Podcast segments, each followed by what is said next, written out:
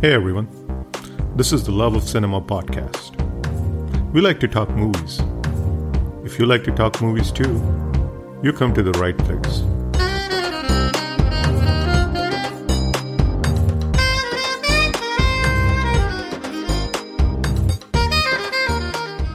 Very little has been written about her, primarily because she pissed off pretty much everybody she came into contact with. Uh, there were no holy cows for Devyani, even though she had this weird obsession with Rajesh Khanna, and and and many people say that she promoted him at the cost of promoting, uh, or at the cost of Amitabh Bachchan.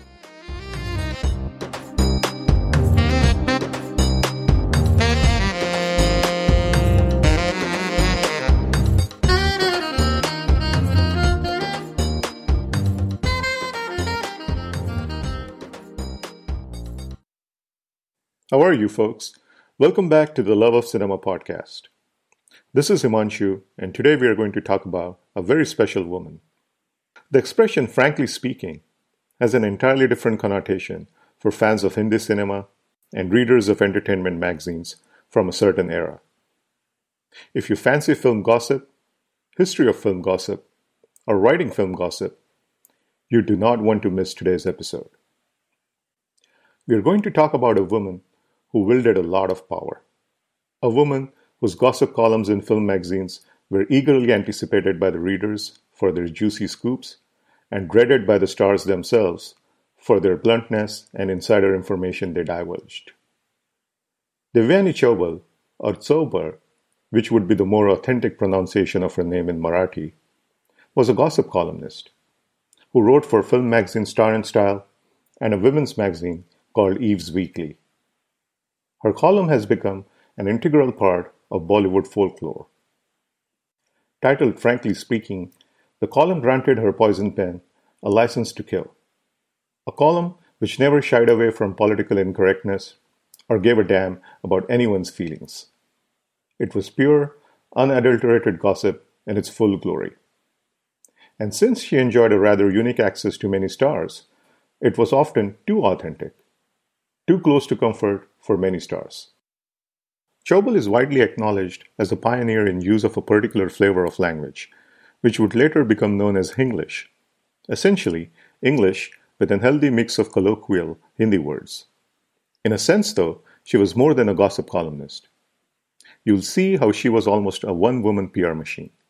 Chaubal had a peculiarly interesting love hate relationship with Rajesh Khanna, one of Bollywood's biggest and most charismatic superstars.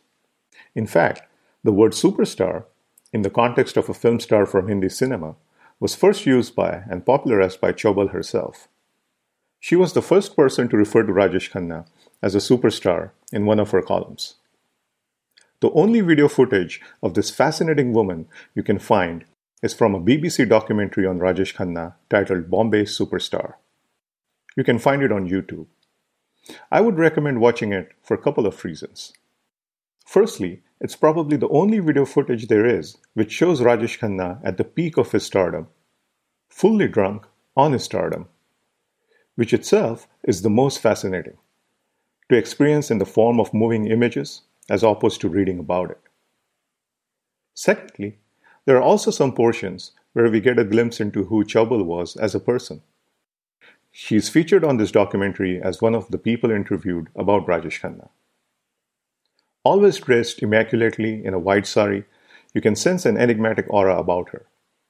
Even in a documentary where the focus is on a charismatic superstar who features front and center, Chaubal is able to leave an indelible mark in the few scenes she is featured in, with her nonchalant style and sharp words. There is an unmistakable air of mystery about her. On today's episode, I was joined by Suparna Sharma to talk about Devyani, or Devi as she was popularly known. Suparna is a film critic and the resident editor at the Asian Age, and has covered films for more than a decade. Suparna is in the midst of researching a book on Devyani Chaubal, and was kind enough to share with us some very interesting tidbits about Chaubal. We talked about Chaubal's significance, the power she wielded, her episodes with Hema Malini, Dharmendra, Bachchan, Dilip Kumar, and her tragic last few years. Here's our chat.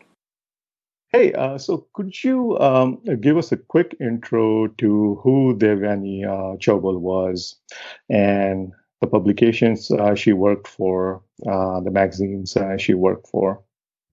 Uh, right. so Devyani Chaubal was a, a gossip writer.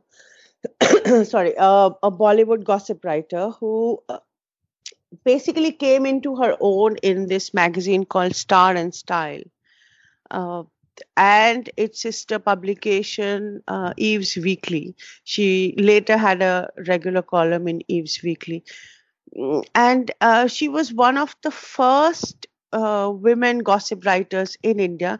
It was absolutely pure, bitchy, unadulterated gossip. That's what she wrote. Uh, it was very well reported, her stories but her style of writing was a mix of English and Hindi, and she was again a pioneer in that, which was what we call Hinglish. Uh, you know, uh, while she would write, she would use a lot of uh, Hindi words, Hindi phrases, etc. And and it was very, uh, it was her writing was very sharp. It was bitchy, uh, and it was very strict. Uh, it was hugely entertaining, and uh, so her column, uh, frankly speaking, by Devi is what it eventually got called. Was uh, people would buy that magazine literally just immediately go to that uh, uh, column because it would give them so much insight into the the private lives of the stars who was sleeping with whom who had broken up with whom who was fighting with whom everything. It was completely no holds barred and if she she went after somebody she really went after them. So so that's devyani chaubal for you. Now, uh, most of my generation has discovered her um, through that wonderful uh, Rajesh Khanna documentary done by BBC, a Bombay Superstar. Right. And there are a few scenes in that where, um, you know, I at least for the first time got a glimpse of her. And, uh, you know, even with those portions from that documentary, um, you can tell that here is a person who has a presence about her you know because uh, the documentary is arguably on the most uh, charismatic stars uh, ever in uh, bollywood history and even in those small portions where uh, she makes the appearance uh, she kind of steals the show um, you know. Yeah well um, so one of the she had many quirks and one of her quirk was she would always dress in white uh, some people attribute that to uh, Raj Kapoor's fascination for white. Some people attribute to her uh, Devyani's own uh, sort of obsession in a way with Meena Kumari. And she would even, you know, do this little ringlet uh, in her hair, which was very Meena Kumari style. Um, so, so this whole always wearing white was kind of a signature look of Devyani. And and she was very well educated. She was uh, she was from a very very well to do family. They were connected to the royal uh, royal family of gwalior in some way. Uh, and and she was brought up uh, in a very modern kind of a you know uh, setting. And she spoke very fluent english. She wrote very well. Um, so um, uh, yeah sorry just repeat your question. I've kind of forgotten you oh no no no this is all good information. I was just saying uh, you know the you can tell um, by now, for example yeah. there is a line in that um, documentary where she says you know she's talking about rajesh khanna and she says you know in a very gossipy kind of a way that uh, seven pegs at one party and seven more at another and then he called me. And you can tell that you know she's a gossip writer at heart uh, but there is much more to her uh, that you know uh, probably we don't know about probably you know about but uh, that a lot of people don't know about. and i'm trying to get to the crux of that. She uh, so what happened is that uh, uh, this is my assessment. She is no longer she she died in very tragic circumstances. Uh, so and it very little has been written about her primarily because she pissed off pretty much everybody she came into contact with uh, there were no holy cows for Devyani, even though she had this weird obsession with Rajesh Khanna, and and and many people say that she promoted him at the cost of promoting, uh, or at the cost of Amitabh Bachchan, um, and uh, she was the one who gave him that. Um, superstar title uh, as well and oh, interesting yeah and i mean the magazine did and i think that piece was written by her because i i i I, I think there was no byline in that piece, so it's now very difficult to tell who wrote it. but the style and everything was was hers, and uh, uh, she so as her column grew, as her popularity grew, she got more and more access, and when she got more access, she wielded that power. She uh, she was in touch with some uh, people in the uh, in the underworld as well uh, in the sense of because everybody wants to be in a Bollywood film. So Haji Mastan also acted in a film, and I think he produced a film, and and and she had meetings with him. She would, if a star was down and out and needed funds, you know, she would she would connect people.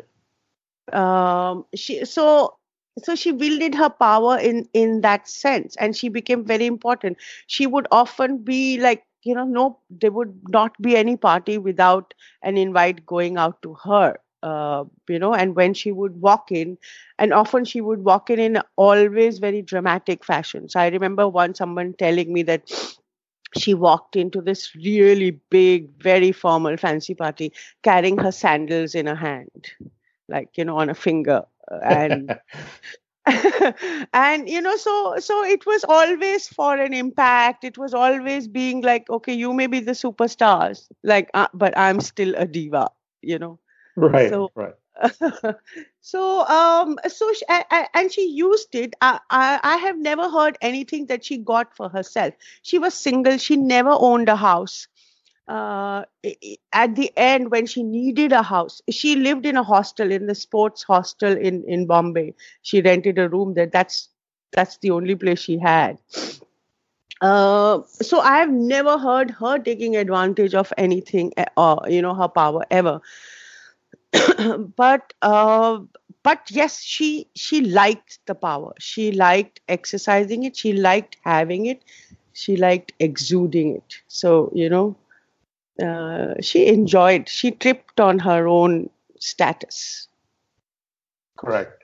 And uh, what uh, roughly were the years of her operation? Like, uh, was she um, writing in the 60s as well? Because I know she was writing in 70s and. Yeah, I think she was in. Uh, she was a very junior. Uh, I think at uh, because there are no bylines. Um, it's very difficult to figure that out, and and you know I've tried to research her life uh, a lot, and even now people are pissed off, and nobody wants to talk about her. Which, so the grudges you know, have a life to their of their own. Yeah, yeah, and I've had like I I remember I went and met Dharmendra, and I said, "Aapse baat karna, I want to talk to you about Devyani." And he he was so warm and he was so welcoming and he was so nice and he was talking to me about his own career and work and the moment i mentioned devyani chaubal he just like he did this namaste gesture to me and he said all i would say is yeah all i would say she should have taken care of herself. And i was like but i want to know because there was this big episode with you when you chased her there was a police case and everything. He he just he didn't say anything. He just like did this namaste and said like thank you bye bye please go away now I'm aware of that episode, but could you uh, t- uh, tell um, uh, our listeners um, about what exactly happened uh, between Dharmendra and her that altercation? Right. So, uh, well, uh, again, it's it's because it's all in the realm of gossip, and that's how it should be taken. Um, she wrote a column, um, her regular, frankly speaking, column, and there there was a party because I think it was the the uh, it was a fortnight. The magazine was every fortnight.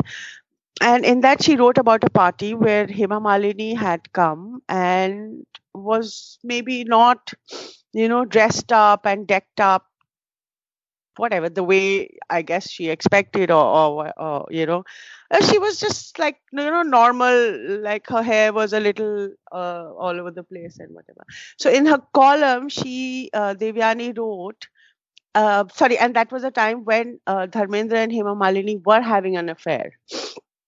And uh, so Devyani wrote in her column that uh, Hema Malini was looking like uh, last night's stale idli sambar or something, right? And uh, uh, idli that sambar didn't go down well with Dharmendra. Yeah. right.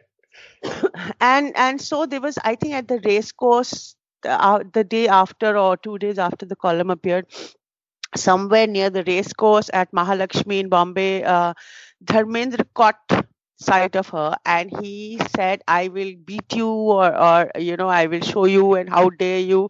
And he chased her and she ran. And, I remember some in some report there was like some trucks lined up and she was like trying to hide and whatever and he chased her.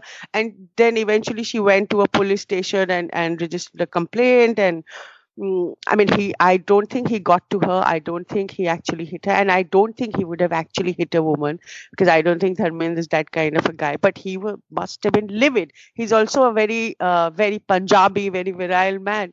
And uh, Mm, but but the funny thing is that their association, uh, Devyani and Dharmendra's association, goes back to the first time when he came, and Devyani wrote these pieces on these profiles and interviews of Dharmendra, which really created this profile of this, you know, Jat Punjabi boy who is. Uh, well again very virile because there was a lot of like how uh, sexually active he is.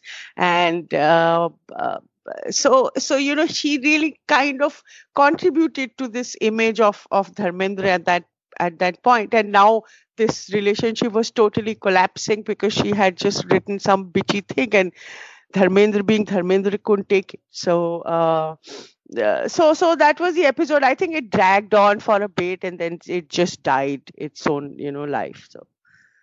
Right right. It's interesting that you know it almost sounds like um, she was a gossip columnist for sure but she was also like a one man pr machine for uh, some of the stars back then Uh, yes, see, there were very few magazines uh, at that time, and this is a world before the social media explosion. I mean, years, decades before that. So there were these print magazines. There was uh, Filmfare, which I think was a really big one at that point.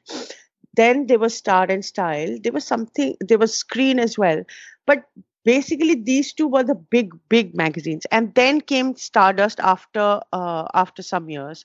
And then came cineblitz much later. So at that time they were pretty much these two magazines these two film magazines which and and filmfare uh, pretty much early in its uh, life be a very uh, pro film industry magazine. Uh, in the sense that it would I remember reading something which Filmfare kind of pretended was gossip. I remember reading this piece about these actresses in the late 60s going out on a, you know, like a little picnic. And there were four, five of these big top actresses at that time. They had wrapped up some shoot of theirs and they, and, and, they were carrying booze obviously but the way filmfare reported it was like and in these in these glass bottles of alcohol these women were just carrying some nimbu pani or water or you know so so they were always trying to present this sati savitri oh my god sanitized version yeah. Yeah and very deliberately projecting like a like a very quote unquote moral good women image whereas this uh, you know star and style was like going all out and if somebody was drunk uh, they would just say that you know i remember reading about uh, in star and style about this this um, i'm forgetting her, this actress's name who played Jai Santoshi Maa which is one of the biggest hits uh, of of that decade you know this this film called Jai Santoshi and i think her name was guha uh, she was an assamese actress. And uh, and she would drink. She she she drank at parties and and she would cover her glass with a tissue paper so you know uh, and i remember reading about that in star and style that you know she she drank Jai Santoshi santoshi ma was drinking at a party Anita Guha, right? Right. Yes. Thank you so much. And uh, and uh, uh, uh, but filmfare was the other extreme it would just pretend like oh no these women only you know they don't touch alcohol and they are all like very proper and whatever its own notion of morality was. So it was just you know censoring editing uh, fictionalizing pretty much the lives of these stars. Whereas star and style at least to the extent uh, they could it was presenting it the way it was. If it was ugly, it told you it was ugly. If it was fun and bitchy and these women got drunk or they were having affairs, it just told you that. So, uh, you know, so the attraction was very different. It was it was more vicarious. It was more real. It was more uh, entertaining. Whereas Filmfare became a little boring and you know academic almost. And who were the respective uh, editors at this time of the two magazines? Filmfare i'm not sure because they kept changing but i remember there was a time when i think that is when filmfare peaked especially its in its reviews was uh, i don't re- re- i don't know if you recall this act- actor called kn singh. Oh yes of course yes Right. So KN Singh, who was also a master's in English himself, um, this uh, his brother was editing Filmfare at one point, and that's when Filmfare's um, uh, film reviews became very very popular because he really focused on it, and you know, the, suddenly film reviews became a thing, which were was not the case before that. Um, uh, so I, I don't remember who, uh, but Star and Style editor was this woman called uh, uh Ed, Ewing. Uh, give me a minute; it'll come back to me. Sure, sure. No, no. Uh, she's now in. well, last I checked, she was in um, in the UK and not very well. But I, uh, I, I, the name will come come back to me. So. Sure, sure. And um, where where did uh, Film India figure into this? Because I know uh, Baburao Patel had a similar kind of a column, right? Editor's Mail, and that used to be fairly, uh, you know, sharp tongued. And was, was he still around during this time that Chaubal was I writing? there was, yeah, yeah. I think there was some overlap uh, of time, but but Baburao's magazine became very political after uh, and after independence. Uh, uh, and he, I, I, um, I remember when I was researching, uh, even his editorials were kind of addressed to Jawaharlal Nehru. Yes, yes. I, I think there's uh, there's a long history he had. Right, he was fairly outspoken uh, about Nehru. Yes, yes, and uh, so um, it became very political very early, and um, so in in the film, though earlier he would be all gossipy and writing about uh, you know, uh, uh, pre-partition uh, uh, Bollywood, well, not Bollywood, if whatever the film industry at that time, and because there was a lot happening in in uh, Lahore also at that time, and a lot of actresses came from there. Uh, you know, a lot of them were Muslim who had come from there. Um, so there was a, uh, but eventually after independence, he just, I think he had political aspirations and he saw himself as kind of this, you know, this journalist who who had serious ideas to contribute, who had mm, uh, a, a, very uh, solid critique of the government and what it was doing, etc. So mm, it it became less a film magazine and more a political magazine um, over time. And it also became a bit boring uh, because it became more like a rant.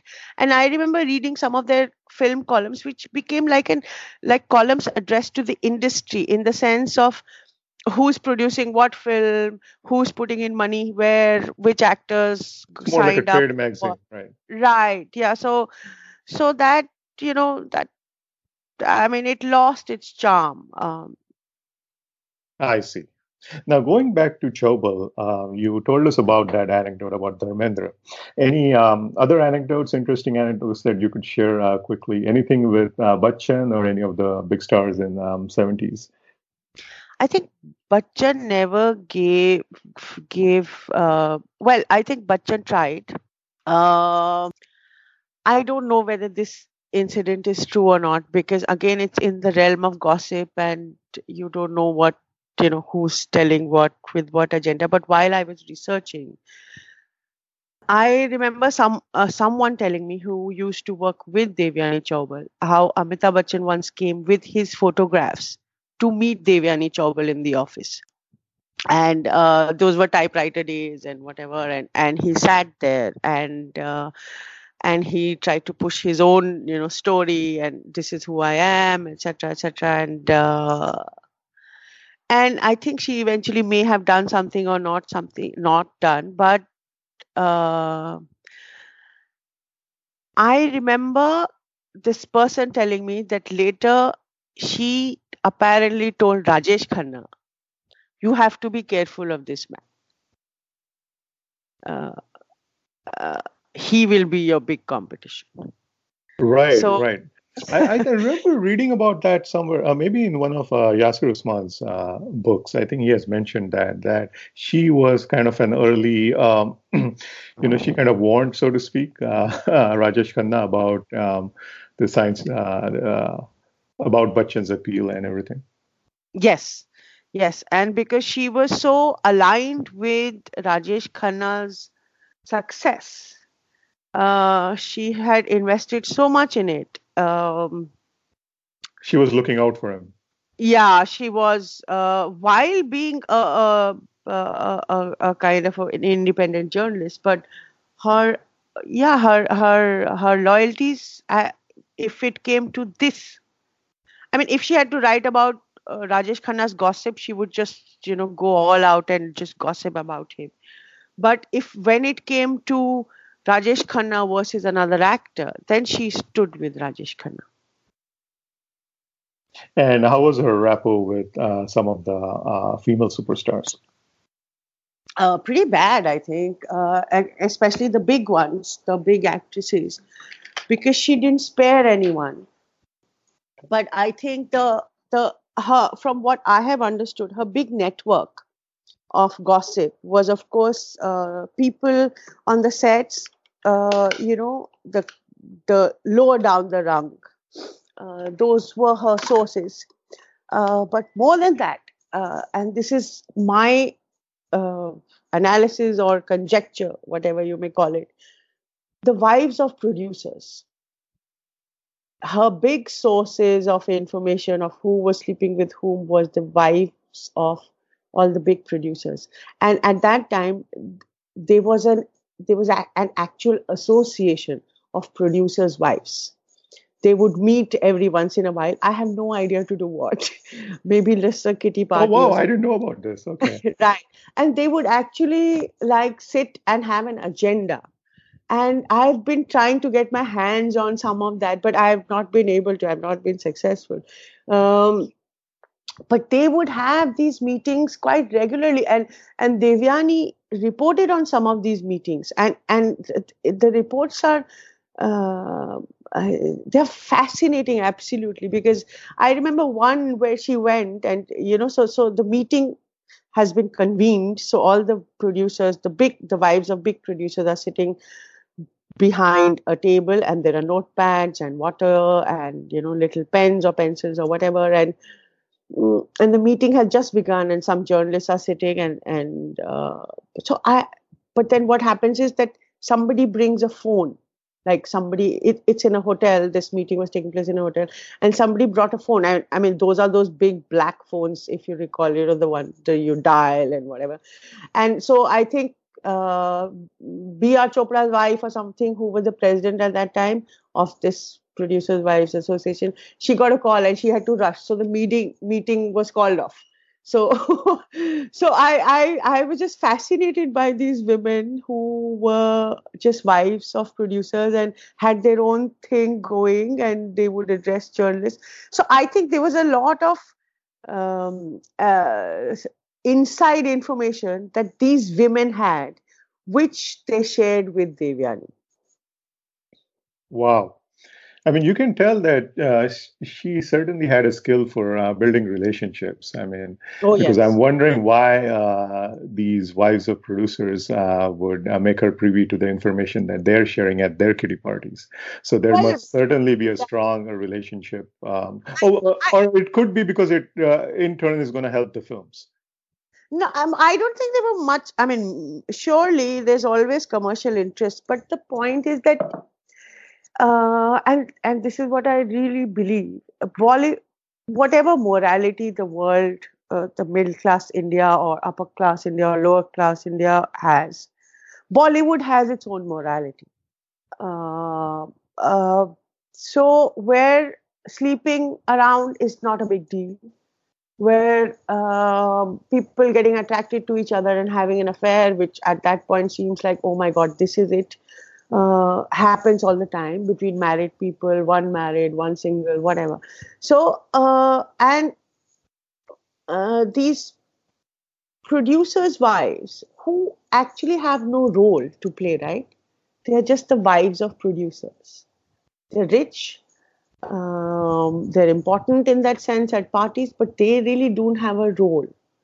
So, their only power is this inside information and so it is an exercise of that power of of these women to be to be to count for something to to to have access to a journalist uh, you know a big name journalist.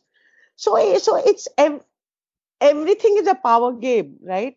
Everybody's trying to uh, you know draw some power from wherever they can. And and and i don't think they were they so they were basically doing it to remain relevant and and interesting and you know bitch basically to bitch. Right right. Yeah yeah that that that uh, that dynamic is definitely there. Well um now um here's an important uh, point that i wanted to talk to you about. Now we are talking about 70s early 80s maybe. When when exactly uh, did she pass away I think she passed away somewhere in 85, 87. I'm, I, okay. I, so around uh, mid 80s. Yeah.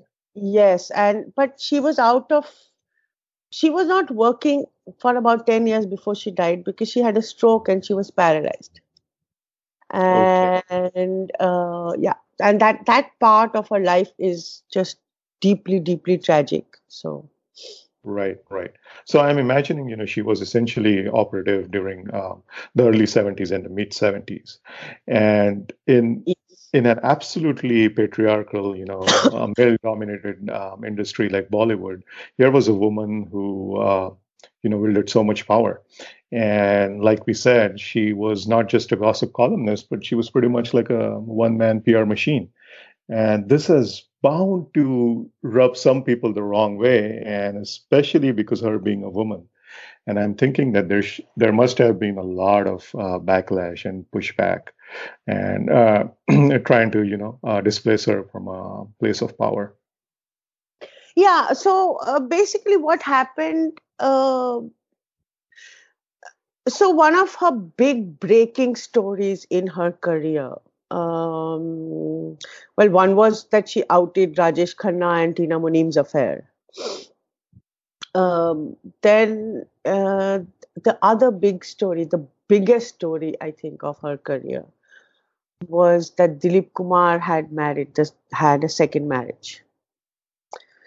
Now that's a story she got from wherever she got it, and she tried to sell it to or her magazine refused to publish. I don't know what happened internally, but she was told it would not be published because I mean you have to understand what Dilip Kumar was at that point. It is like saying Jawaharlal Nehru has a hidden wife somewhere. right. so Dilip Kumar was like the epitome of like like he's it. He is the you know um, he's the heartthrob, right? No, no doubt Uh, not just a heartthrob. He is the Maryada Purushottam. He is the Ram. He is the, you know, he is he's he's married Saira Bano. He takes care of all his sisters. He takes care of his family, etc. And he's this very he's Yusuf, but his name is Dilip Kumar, and you know he plays Devdas, and he's tragic and he's sad and whatever. So so he's he's a he's a colossal. He's a he's a huge thing. He's a big shit in in Bollywood, in film in, in the Bombay film industry. Uh, I mean, films were written for him, and and and also as a as purely as an actor. I mean, he's even now. I mean, his his acting. I mean, you know, his the best of his work. I mean, nobody can touch him. He's he's so fabulous. Um, so at that point, for someone to and she had ready access to his house. She would go for all their. They would have many because he he took care of his sisters and they, it was a big family. Um, uh, Dilip Dilip Saab's family, and um, so she would she was very friendly with one of the sisters, and she would keep going there. And often when Dilip Kumar was in the house, he would come out and see her off. You know, it was that kind of a, of a warm relationship that they had. It was not formal. It was uh, very, uh, you know, friendly and you know, like like she's part of some extended family. For her to then, when he's married to Saira Bano, for her to then write the story that Dilip Kumar has a hidden wife somewhere in Hyderabad or wherever it was. I mean, that's a big, big, big, big deal. And so her, I think her magazine must have freaked out. Like, no way are we touching this story. And so what she did, she went to Delhi and there was this uh, Urdu film magazine which was run by the Sadia Dehlvi, the Dehlvi family. And she gave it to them. And so they ran the story. And once they ran it, everybody had to run it and uh, and then it eventually did appear in uh, wherever it did with interviews of of that that woman etc and and i think that uh, shut many many many doors for uh, devyani um, uh, Chaubal. that one story it it it definitely she was a persona non grata in the in the in Dilip Kumar's house for sure after that. And, she had overstepped yeah, well, according to them, but she was a journalist, so in my opinion, she had. No oh, absolutely, right, right. According to them, she had overstepped. According, yeah, but but that's the nature of this job, right? Till you write things which kind of border on PR, everybody's happy with you. The moment you go and do some real stuff, um, people get pissed off, and that's the nature of it. I mean, nothing unique about this you know this is what any, any good journalist who will pursue some stories um, uh, they, they'll face the same thing. So and and i think that's part of the journalists understand that. They uh, it's the nature know, of the beast yeah. Right. And, and they they will they will talk about it because it's a good story to to tell an audience after getting drunk. But uh, but that's it. That's how it is. And these relationships get formed. And I, I think it's also important for journalists and and for you know um, there's whoever they are talking to to understand that journalists will always remain journalists. They are only after the story. You know, beyond a point, you may be whatever, whoever you are, but if they get a story, then sorry. right. I mean, that's your job, though. I mean, that's the job. I mean, right. You want to get and, that school, yeah, the story, whatever you want to call it. journalists are, in a way, megalomaniacs. You know, most of them are. They love seeing their byline. They love seeing their name out there. They love being talked about. So they will put their work themselves above everyone. So, uh, you know. It's a power trip, right? Right. Yes, of course. Yeah. now, um, Anju Mahendru's character in Dirty Picture, you think uh, that had shades of uh, Chaubal? I don't think it had shades. I think it was purely Chaubal. Oh, really? Oh, okay. Well, then it's it's also uh, very interesting because, especially given the subtext uh, between Anju Mahendru and um, uh, Rajesh Khanna. Yes, um, and Anju Mahendru is uh, kind of fond of, still fond of. Uh, one of the few people who actually spoke to me about Devyani Mm, and, and, she's very bright, Anju, and she has suffered uh, a lot in the film industry because of uh, Rajesh Khanna's weird obsession with her. Uh, I mean, he destroyed her first film, you know. So, uh, Uh, yeah, I, mean, I think she was just a, such an interesting choice to play that uh, because of their own story of you know their, their her connect with Devyani, her her own life, the way it had it's been impacted not just by Rajesh Khanna but the stories that uh, Devyani wrote, like the wedding story, uh, Rajesh Khanna's wedding story, how he deliberately took the barat from outside Anju Mahendru's house. I mean, how uh, how sadistic must the man be to do that? So, uh, yeah, I think she it was a it was a very very very interesting choice and and uh, and Anju Mahendru, I think she she's a she's a very talented actress and she's very she has a very nice screen presence and uh, I was really glad you know that she got this uh, this this this opportunity to kind of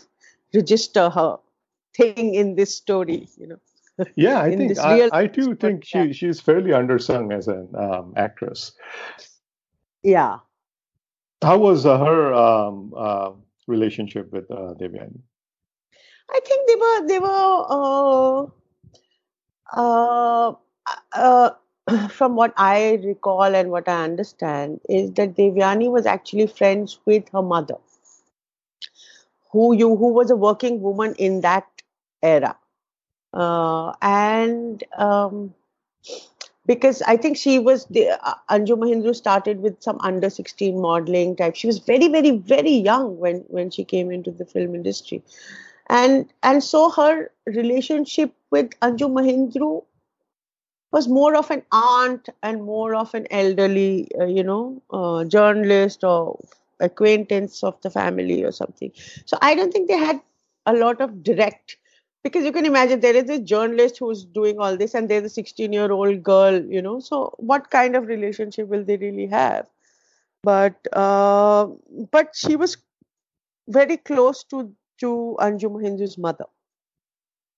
And now, uh, if you were to cast somebody in as Chaubal in a show that was supposed to be made today, uh, any um, suggestions for that kind of casting? I've been from present day actors. Yeah. yeah, I've been thinking about this for a long time, and and you know, uh, uh, maybe that's the trouble with all these biopics, you know, because uh, because you can never get it right, and you can never, nobody can, you know, because uh, I think more than looks, this this role would need a personality, uh, uh, and and as of now, I I don't know. I mean, I can think of great actresses, you know, who can play. Um, Devyani, who will do a very good job of it but I don't know. I wish you give just... us a couple of names. um, well, um, uh, uh, uh, I'm very bad. It takes me a while for names to come up. Uh, uh, uh, uh Sikri, uh, what's the name of that actress? Oh, the um, uh, Sunanda. Surekha. Surekha, Surekha sorry. Yeah, I think Surekha Sikri would be interesting, though. Uh, I mean, it's horrible to say this, but I think she's she is uh, maybe a little older than what uh, Devyani was at that time. Right. Uh, I can't. I really can't think of eh, of uh, anyone else. I mean, uh, can you think of anyone? Have you thought? Of? Yeah, I was uh, thinking. You know, um, I don't know. I I kept on seeing uh, Vidya Balan in um, as her for some reason. I don't know why.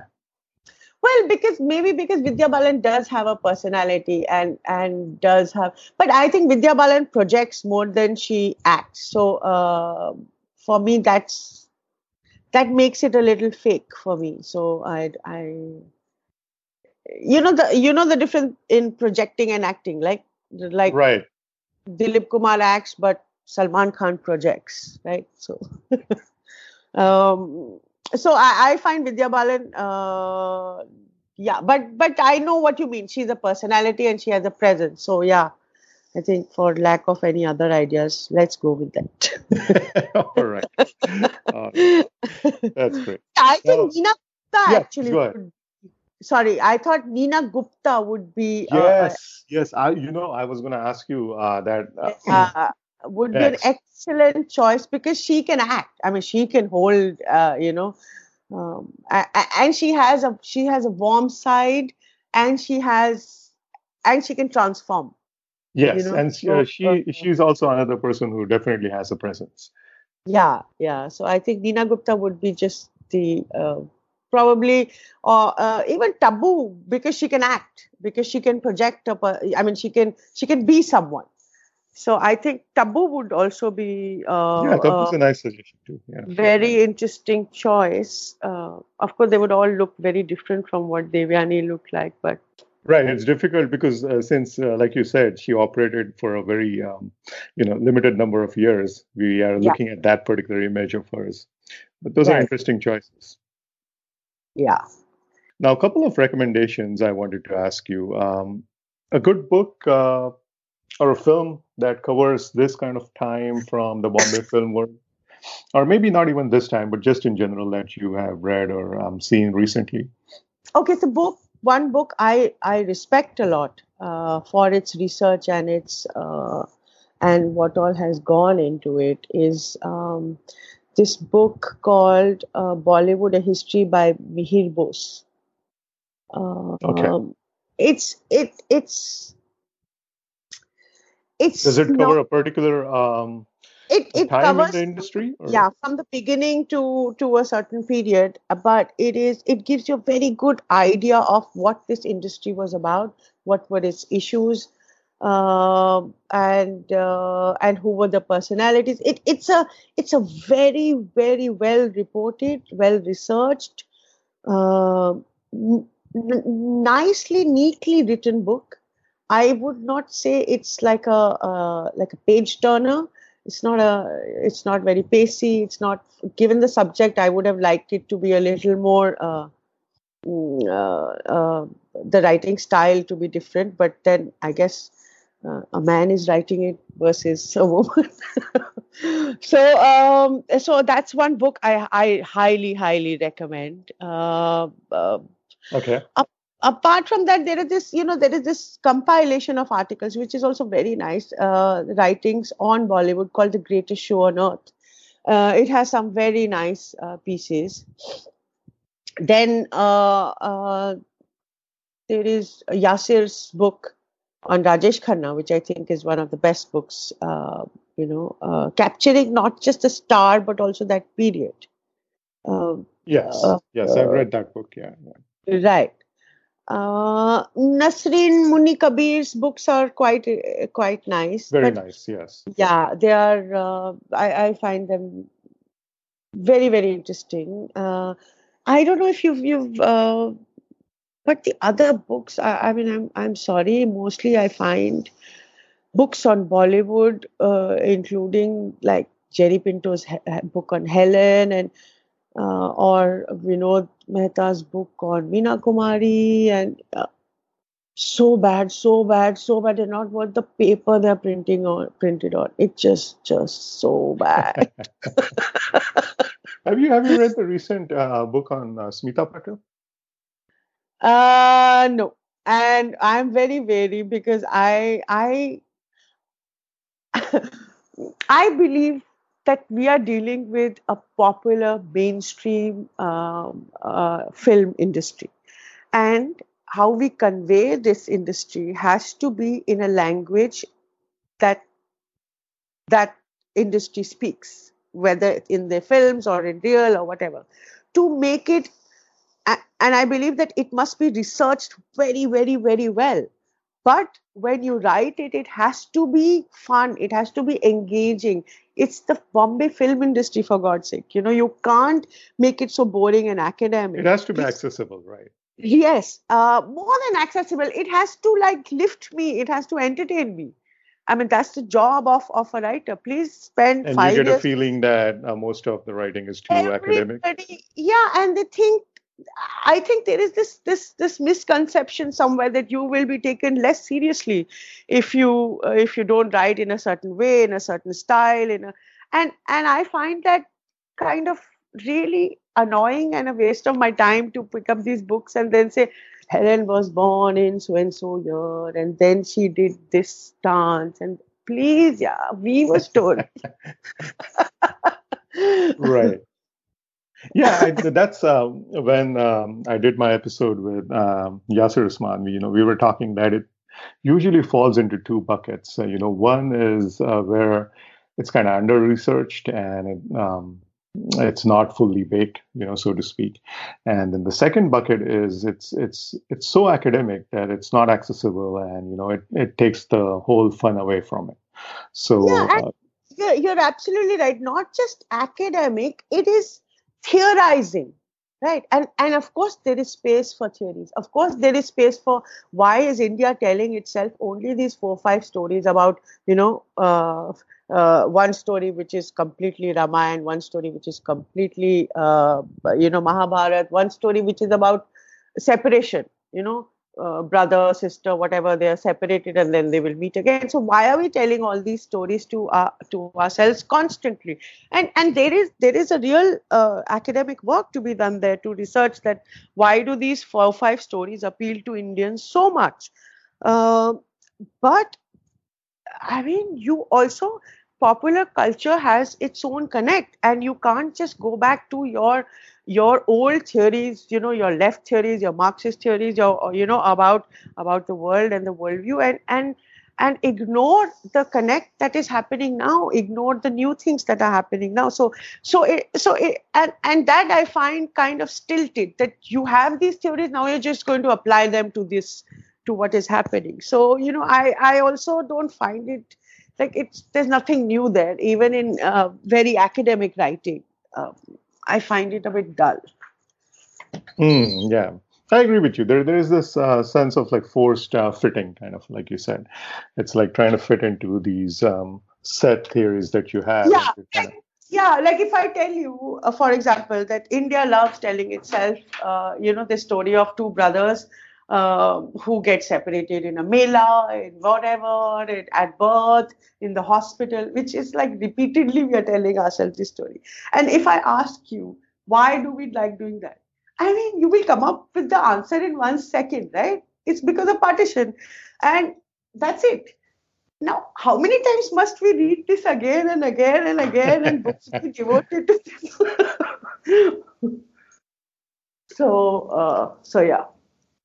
All right. And now, um, when is your book coming out? So um, oh you're God, writing this book on Devyani Chaubal. I uh, so I have uh, I have um, I don't know if there's a word for it when when writers think uh, when they are researching and they think I spent six months researching this book um, uh, this character Devyani and uh, more than uh, another six months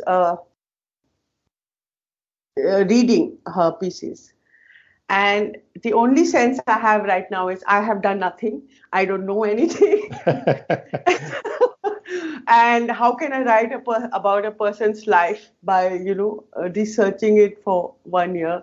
So I have to go back to my research, and that's what I'm planning to do this year. So I don't know. Uh, it's in the uh, works.